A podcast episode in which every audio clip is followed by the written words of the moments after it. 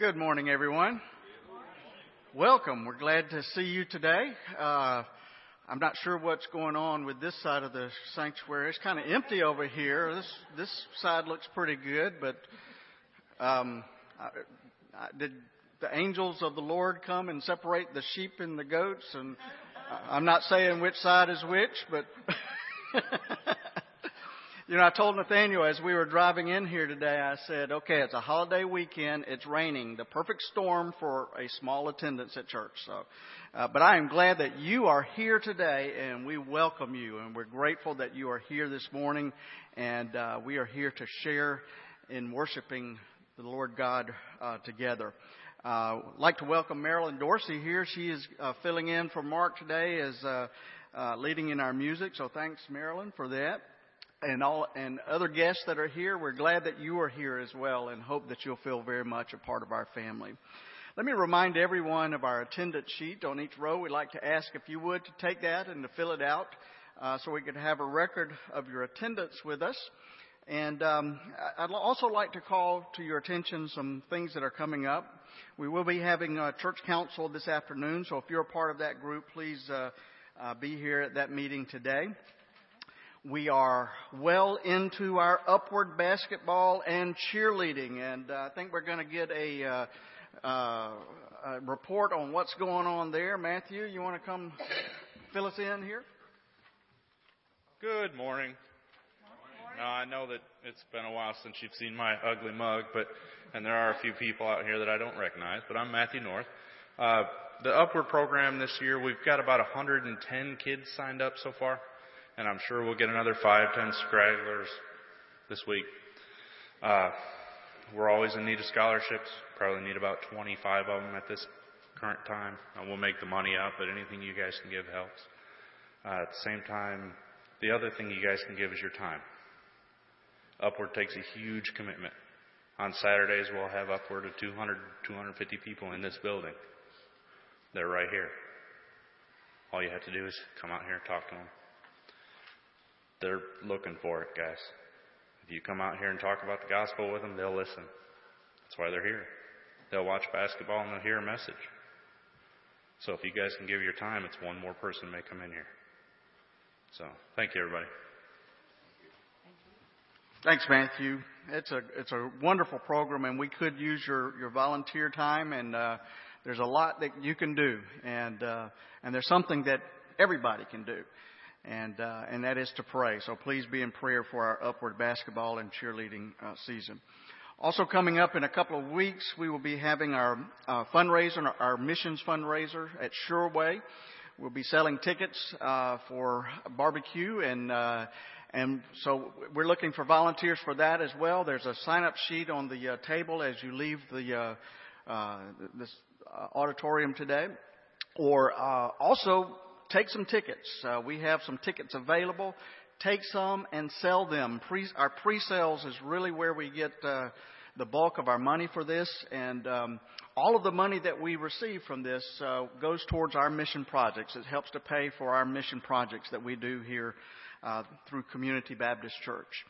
Uh, speaking of one of the, the missions that, that we are not directly involved with, but uh, through uh, Kentucky Baptist Fellowship, we have a partnership with a church in Morocco, and um, and, and uh, uh it's a great ministry, uh, a wonderful ministry, and we are connecting with them. They they are bringing students from Morocco here to Kentucky in a couple of weeks, and we are invited to come and to share some time with them. Uh, they're having a celebration in in Louisville and in Lexington on um, September the 6th and the 13th, I believe. But we can also, if you can't make it to one of those, uh, they are coming to Owensboro, and I think it's September the 9th, a Tuesday. And so we can go over to Owensboro and meet some of these students and uh, learn about the uh, the partnership that we have in Morocco. Uh, some of you know Karen Thomas Smith, who is from um, Owensboro, a wonderful, wonderful uh, woman and uh, preacher and, and minister. She is the pastor of the church in Morocco, and uh, she will be there and introduce us uh, to some of some of her students there. Also, you will notice that this is the fifth Sunday in August, and as always, we uh, receive a fifth Sunday offering, and this is over and beyond your regular uh, contribution to Community Baptist Church. And the, the purpose of this is uh, for our building fund. We are still paying for this building, and I love this building. It's a wonderful building. I just wish it was paid for. and, and it can be, and it will be one day. Uh, but uh, it, it's but it's it's like eating an elephant. You just kind of take it one bite at a time. And so we're taking another bite at our elephant today, and asking you to give generously to our building fund. And there are some uh, envelopes. Uh, they were mailed to you, and also some envelopes in the worst, in the uh, attendance folder there. And so if you would give generously, we would appreciate it. It's oh Mike.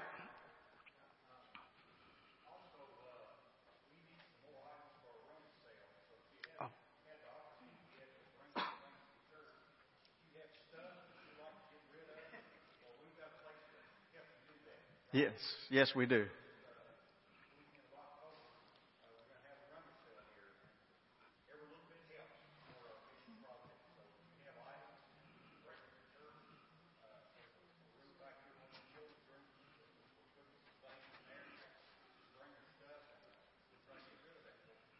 Okay, thank you, Mike. I, I, will reiterate that because I know that probably over here some people didn't didn't hear that. Uh, I, he, he reminded us that the uh, Highway 60 rummage sale is coming up the first weekend of October. I think it's October 3rd and 4th, and we are participating in that. We're doing a little, a little bit different. We're not going to set up at the uh, at the corner like we have been. We're going to set up right here in this building and put a sign up at the corner. If you remember last year, we set up at the corner and got doused. I mean, the flood just came, and uh, so we're going to move it down here to the uh, and set it up in here. And if you uh, have some stuff that you want to get rid of, you know, we need to clean out our closets, folks. It's time. Bring it to the church. You need to clean out the, you know that that stuff in your closet you've been meaning to get rid of all of this time. It's time. Okay, so bring it to the church, and we will sell that and uh, and raise money for our missions projects. And, uh, and so we'll, you're welcome to do that. One other thing, come on October 3rd and 4th and buy somebody else's junk. because that raises money for our, for our missions. You may, uh, and you know, one person's, uh, what is it? One person's trash is another person's treasure. So, so come find some treasure. Let's greet each other in the name of the Lord.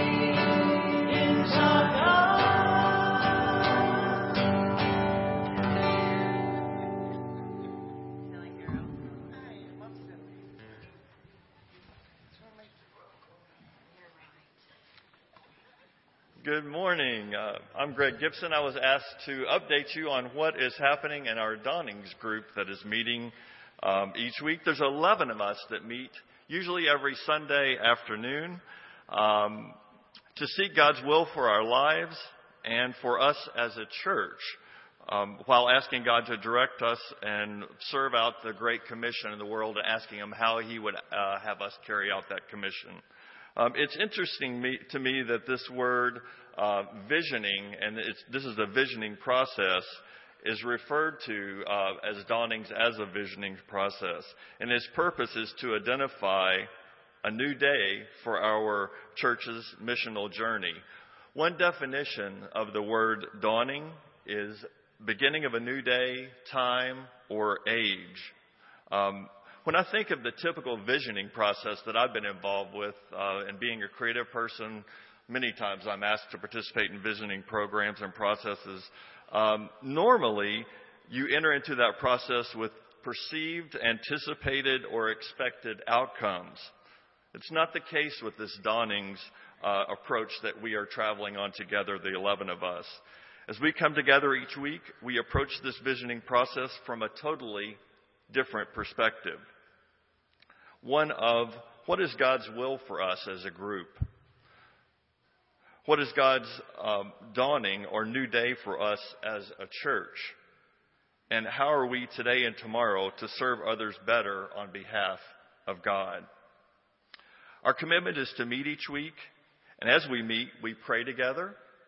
We read and we reread scriptures. We call it praying the scriptures together and we discuss the possibilities of what God is saying to us individually and as a church. We in- invite God into that process with us without preconceived ideas and ask God's presence to be among us. We explore the elements of the dawning process, that of visioning, which is dreaming, forming, which is molding or shaping, and engaging, which is involving or investing.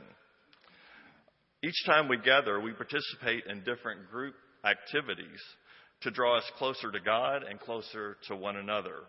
We pray for one another. We pray for each of you in our congregation. And we pray for the church as a whole uh, in an effort to identify and follow God's dream for us. Just this past week, we had a different exercise that we did as a group, and it was called a colloquy.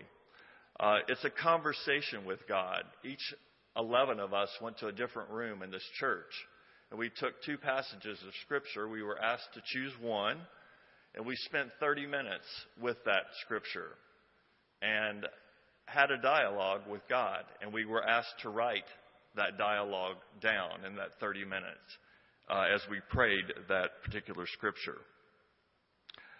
Our conversations were many times very personal sometimes very enlightening, and often extremely emotional.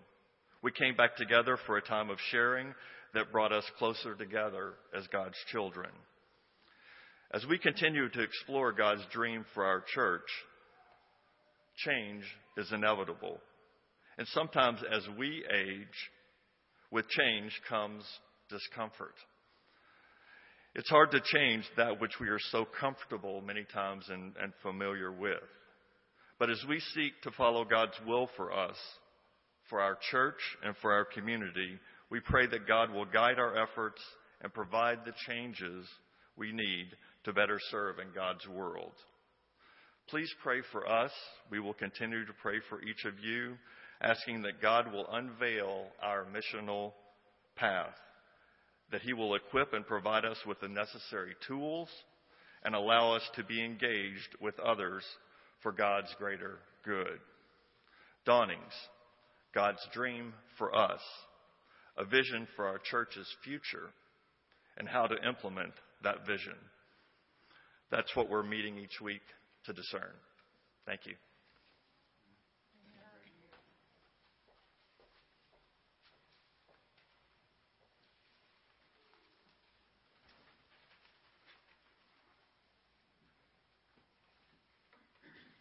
Will you join me for our responsive reading? Create in us a place where we may empty ourselves of our self importance and become, invo- become vulnerable to your word to us.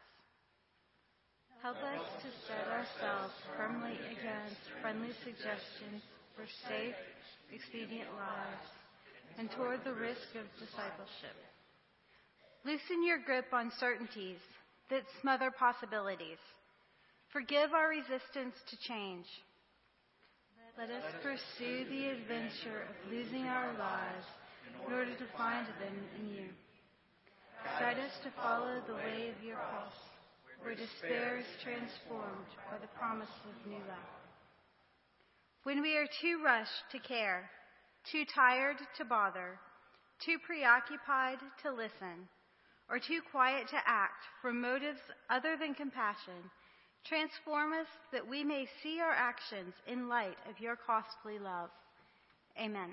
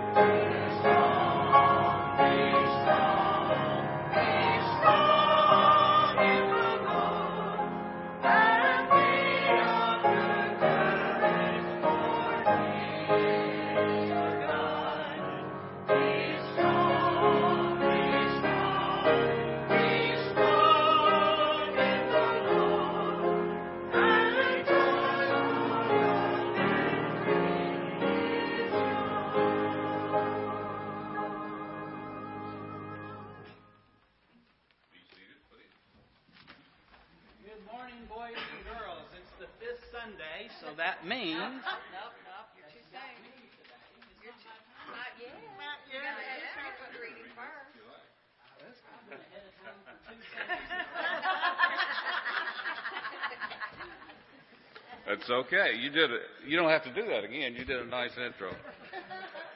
Uh, our correction in the program, uh, Enda Powell will be praying today for Daryl. our scripture today is Matthew 16, verses 21 through 28. From that time on, Jesus began to show his disciples that he must go to Jerusalem and undergo great suffering at the hands of the elders and chief priests and scribes and be killed and on the third day be raised. And Peter took him aside and began to rebuke him, saying, God forbid it, Lord. Uh, this must never happen to you. But he turned and said to Peter, Get behind me, Satan. You are a stumbling block to me, for you are setting your mind not on divine things, but on the human things. Then Jesus told the disciples, In any way, in, if anyone to become my followers, followers, let them deny themselves and take up their cross and follow me. For those who want to save their life will lose it, and those who lose their life for my sake will find it. For what will it profit them if they gain the whole world but forfeit their life? Or what will they give in return for their life? For the Son of Man is to come with his angels in the glory of his Father, and then he will repay everyone for what has been done. Truly I tell you, there are some standing here who will not taste death before they see the Son of Man coming to his kingdom.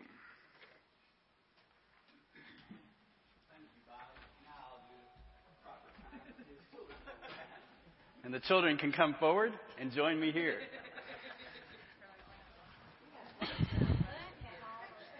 I was so excited to see y'all. I came up at the wrong time. What do you, wow. We've got more children here than we have adults. Wonderful. Thank you all for coming down. I, uh, today, I was getting ready and I realized this is the last day I can wear my tan suit. So I wore it today. How about that? They say after Labor Day you're not supposed to wear tan suits, whatever. Sometimes it matters, sometimes it doesn't. Many times when I come and talk to you all, I tell you a story about my childhood and something that made an impression upon me growing up. And one thing that did was a television show we would watch, and it was called Hee Haw. Can you say that? Hee Haw. That's what it was. It was a it was funny television show, and they had all these characters on this show. And one of the characters on the show, her name was Minnie Pearl. Say that? Minnie Pearl. And Minnie Pearl, she would come onto the show, and you know what she'd say? Howdy! I'm just so glad to be here. She was very consistent about doing that. She was, she, every time she came on the stage or came into the show, she would yell out that, that words, Howdy! I'm so glad to be here. And another thing that Minnie Pearl would do very consistently is she wore a hat. Okay? She was from Grinder Switch, Tennessee, and she'd wear this hat. And this hat consistently would always have, guess what? A price tag on it. And that price tag had a, had a dollar ninety eight on it. And she's known all over this world. Minnie Pearl is known for her howdy. I'm just so glad to be here, and her hat that's had a dollar ninety eight on it. She was consistent about doing those things. And we, as children and even as adults, we need to be consistent about the things that we do and consistently repeat and do good habits. And one thing that I think I've talked to you all about before when I've been down here is that something that we can consistently do that bring people up. And it's, it's a Jesus thing that we can have in our heart as well. That there's something that we can do consistently. And that is when you see somebody that might look like they're having a bad day or things are not going well with them, what's the easiest thing we can do? Is we can smile with them. And there's something else we can do is say hello.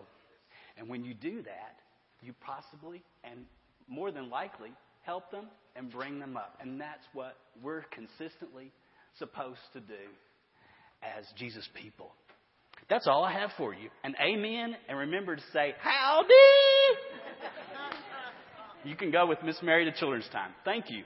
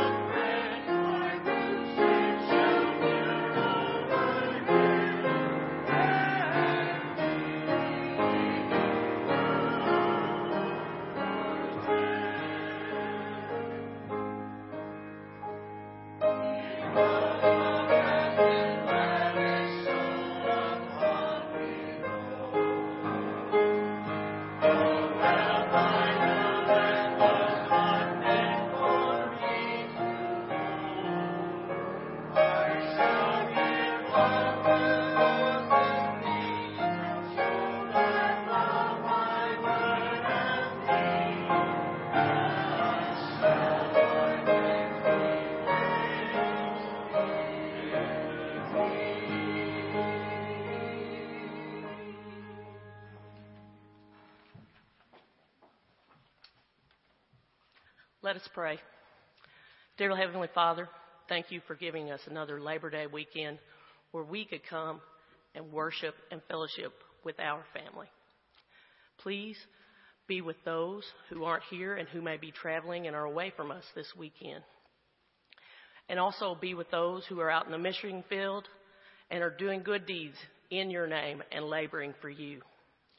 Please let this money go to your benefit and to help those and the churches and the many people that can stand to have a helping hand.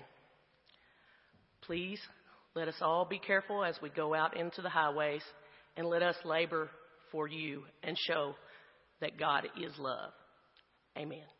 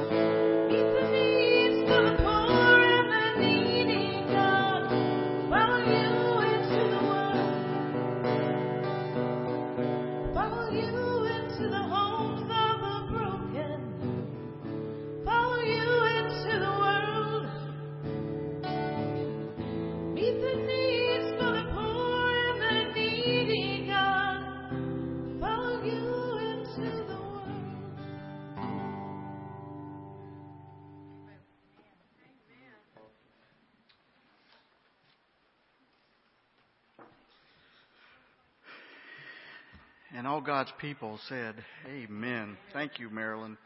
What a beautiful song and one so timely um, because I, that's what I'm preaching on today. Dismissed. no, you know better than that.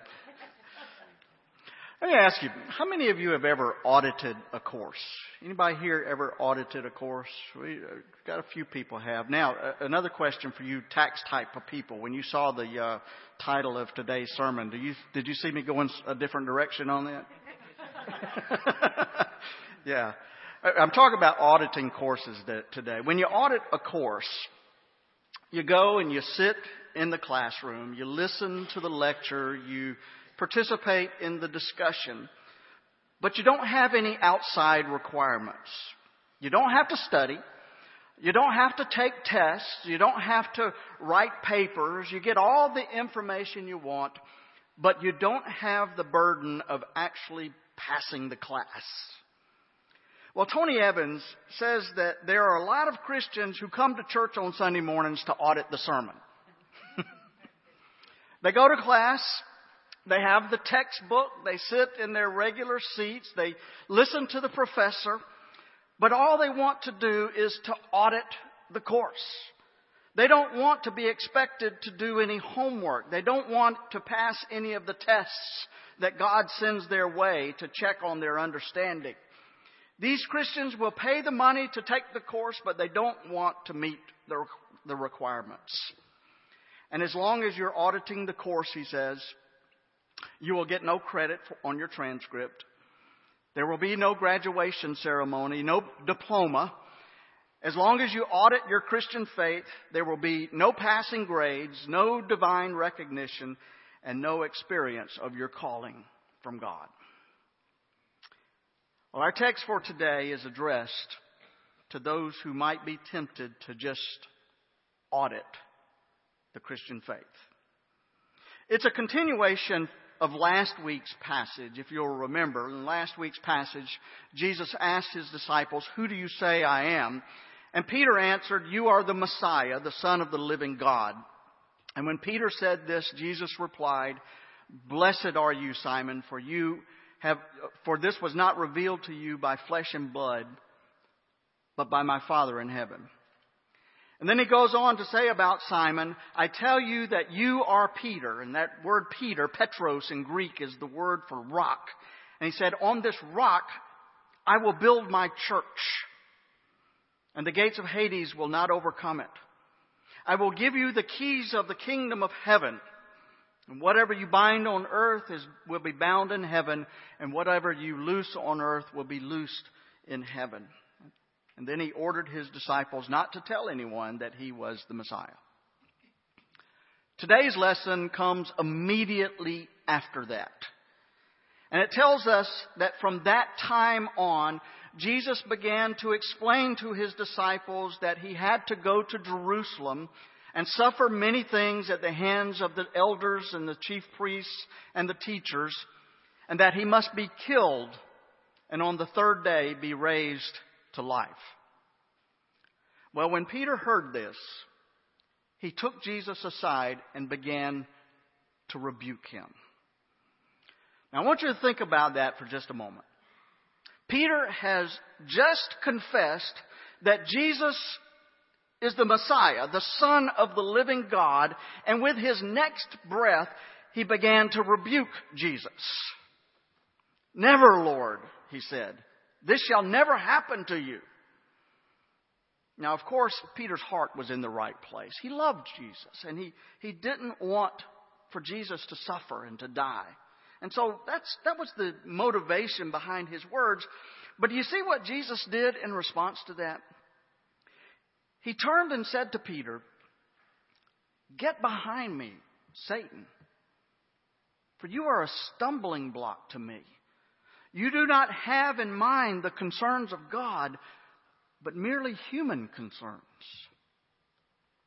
And then Jesus spoke some words to his disciples that need to be heard by anyone who thinks that following Jesus is a course that can simply be audited. He said, Whoever wants to be my disciple must deny themselves and take up their cross and follow me. For whoever wants to save their life will lose it, but whoever loses their life for my sake will find it. You know, I would say that there are not many ideas in this world that have been as badly misconstrued as this idea of carrying a cross. How do we use that phrase so often in our lives, in our daily lives? Someone has a, a, a lazy husband, not anyone in this church, of course, but down at the other Baptist church. A, a woman has a, a lazy husband and says to a friend, Well, I guess that's just my cross to bear. Or someone has a, a painful case of arthritis and they say, It's just my cross to bear.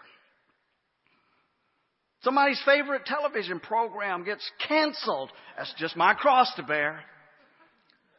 And, and, and we can feel sorry for someone with a lazy husband or somebody with a painful disease or somebody whose favorite TV show got canceled, but that's not what it means to take up your cross and follow Jesus. I'm sorry, folks. It's not. And it doesn't mean wearing a cross around your neck either. I, and I don't mean to be judgmental, and I'm not saying there's anything wrong with that. But we see crosses all the time hung around people's necks who have no idea what it means to bear the cross of Jesus. Garrett Fiddler once noted the irony of the cross as a piece of jewelry. He said, really, the cross does not belong on the Christian. The Christian belongs on the cross. So, what does it mean to take up your cross and follow Jesus? Well, here it is. Taking up your cross and following Jesus means that you are willing to live the Christ life regardless of the cost. And those costs might include financial sacrifice. It might include rejection by your peers. It might include a host of other major and minor deprivations to your life. But, folks, you have made a commitment to be a disciple of Jesus Christ, and you are determined to the best of your ability to keep that commitment. So help you God. Now, we live in a, in a time and a place where people are reluctant to make serious commitments. Uh, sometimes it seems like we're allergic to commitment. And, and, that, and that's true whether it's to your marriage or, or, or to family or to an employer or, or any other relationship. Uh, one guy said that his secretary likes to yammer on the telephone with her friends, and one day he was about to interrupt her and tell her to get back to work, and she looked up at the clock and put an end to the conversation, saying, Sorry, I have to go now. It's time for my break. Some of you have known employees like that, and and we're becoming a generation that finds making a commitment difficult. A famous Japanese statesman of the World War II generation once described the loyalty of the Japanese people to their emperor. He said, We do not worship our emperor, but we love him completely.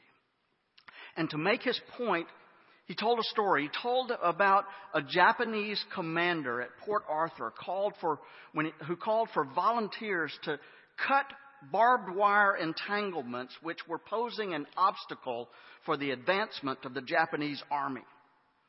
And this commander gathered the troops and told them, You will never come back, nor can you carry a gun. You will take your place, you will cut one or two strands of wire and then you will fall dead. Another will take your place and cut one or two strands of wire and fall dead as well.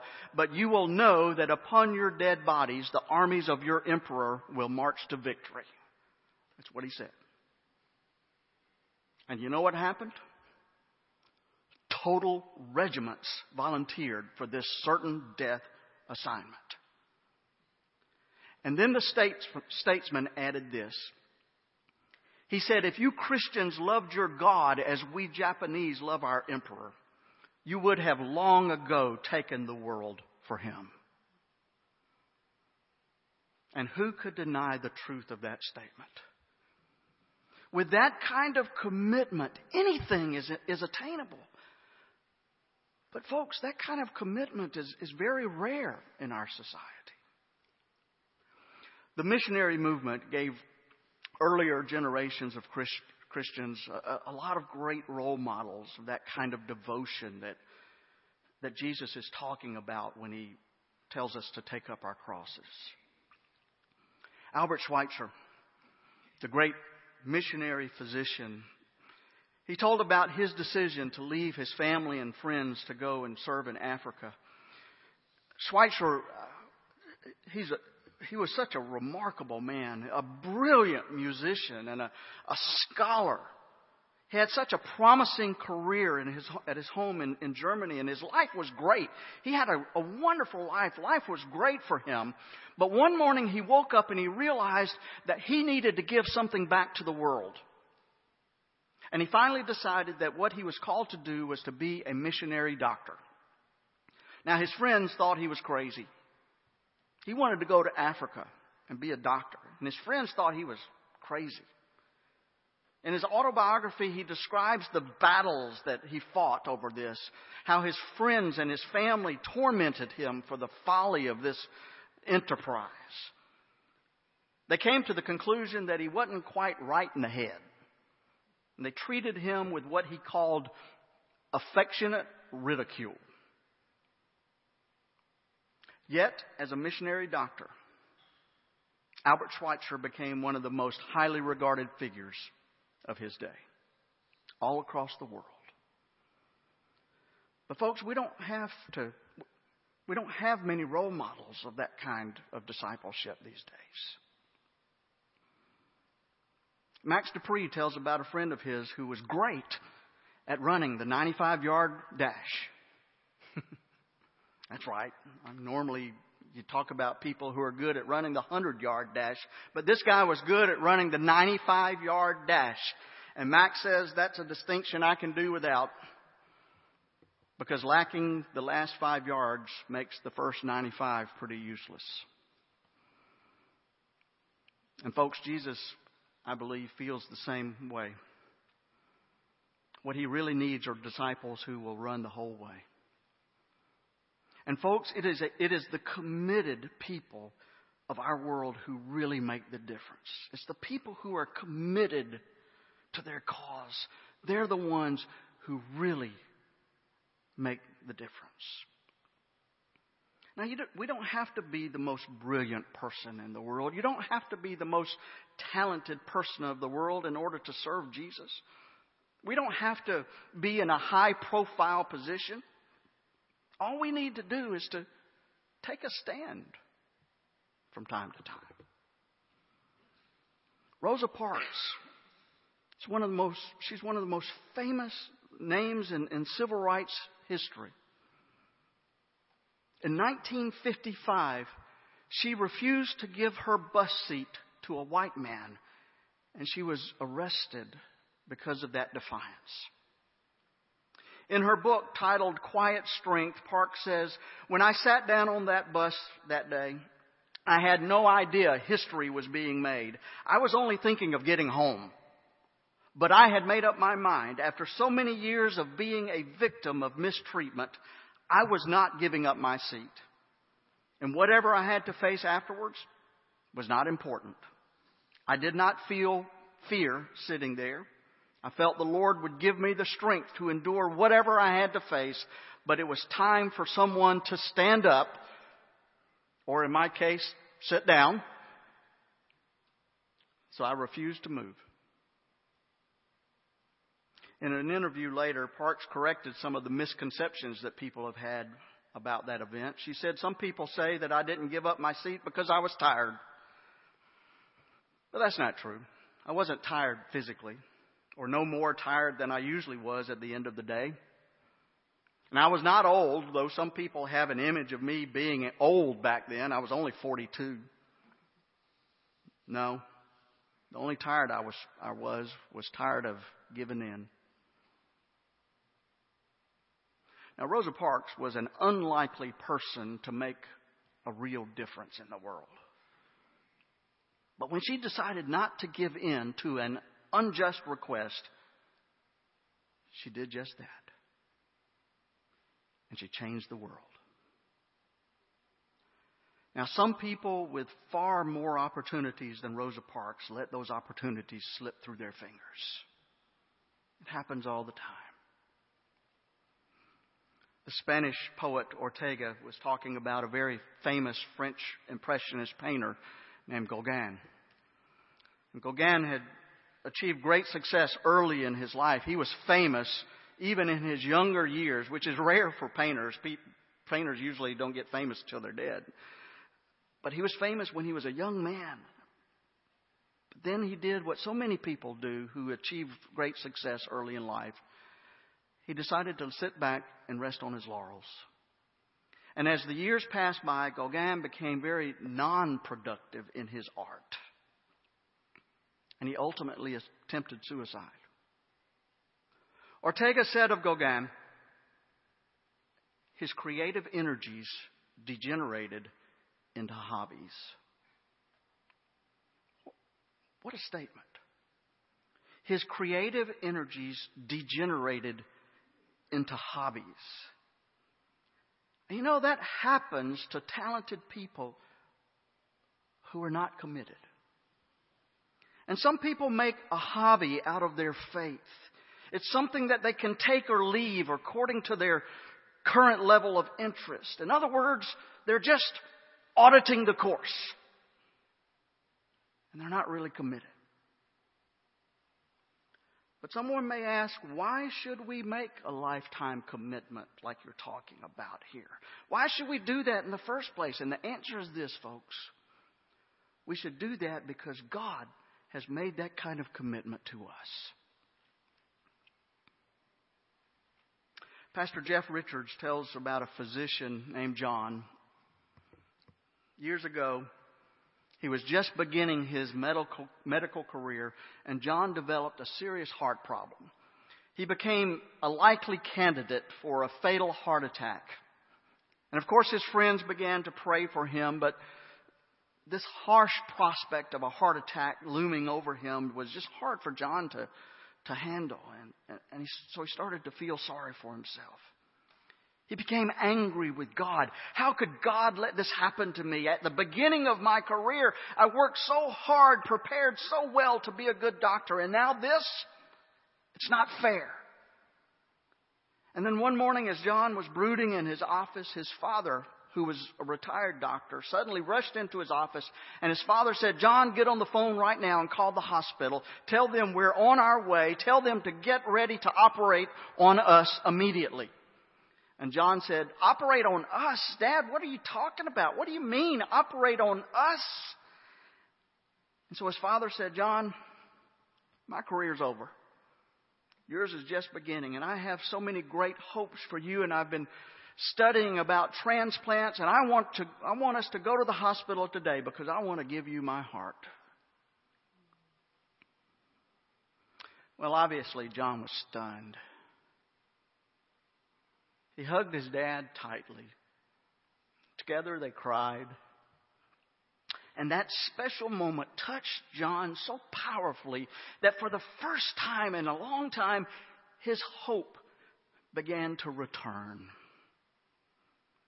He decided to quit feeling sorry for himself and to try to find another solution. And a little while later, he was able to have bypass surgery. And he was healed. Today, he's a very successful physician. He didn't have to have a transplant, he didn't have to take his father's heart. But, folks, think about this. That experience provides us with such a beautiful metaphor of the love of our Heavenly Father for us. You see, when Jesus asked his followers to take up a cross, he knew that that was where his life would end. And he could never ask his followers to give their lives if he held his back. So you see, the Christian faith is really not for those who want to audit the course. Our God wants to do great things through us, and our God can do great things through us if we are really willing to give our all for Him. Some un- unknown author once put it like this Isn't it strange that princes and kings and clowns that caper in sawdust rings and common people like you and me are builders for eternity? Each is given a bag of tools, a shapeless mass, a book of, of rules, and each must make, ere life is flown, a stumbling block or a stepping stone. My friends, the question is this What are you doing with the tools that God has given to you? And that really all depends on how invested we are in the, this thing called discipleship. Are you just auditing the course? Or are you really, really taking up your cross and following Jesus? Amen.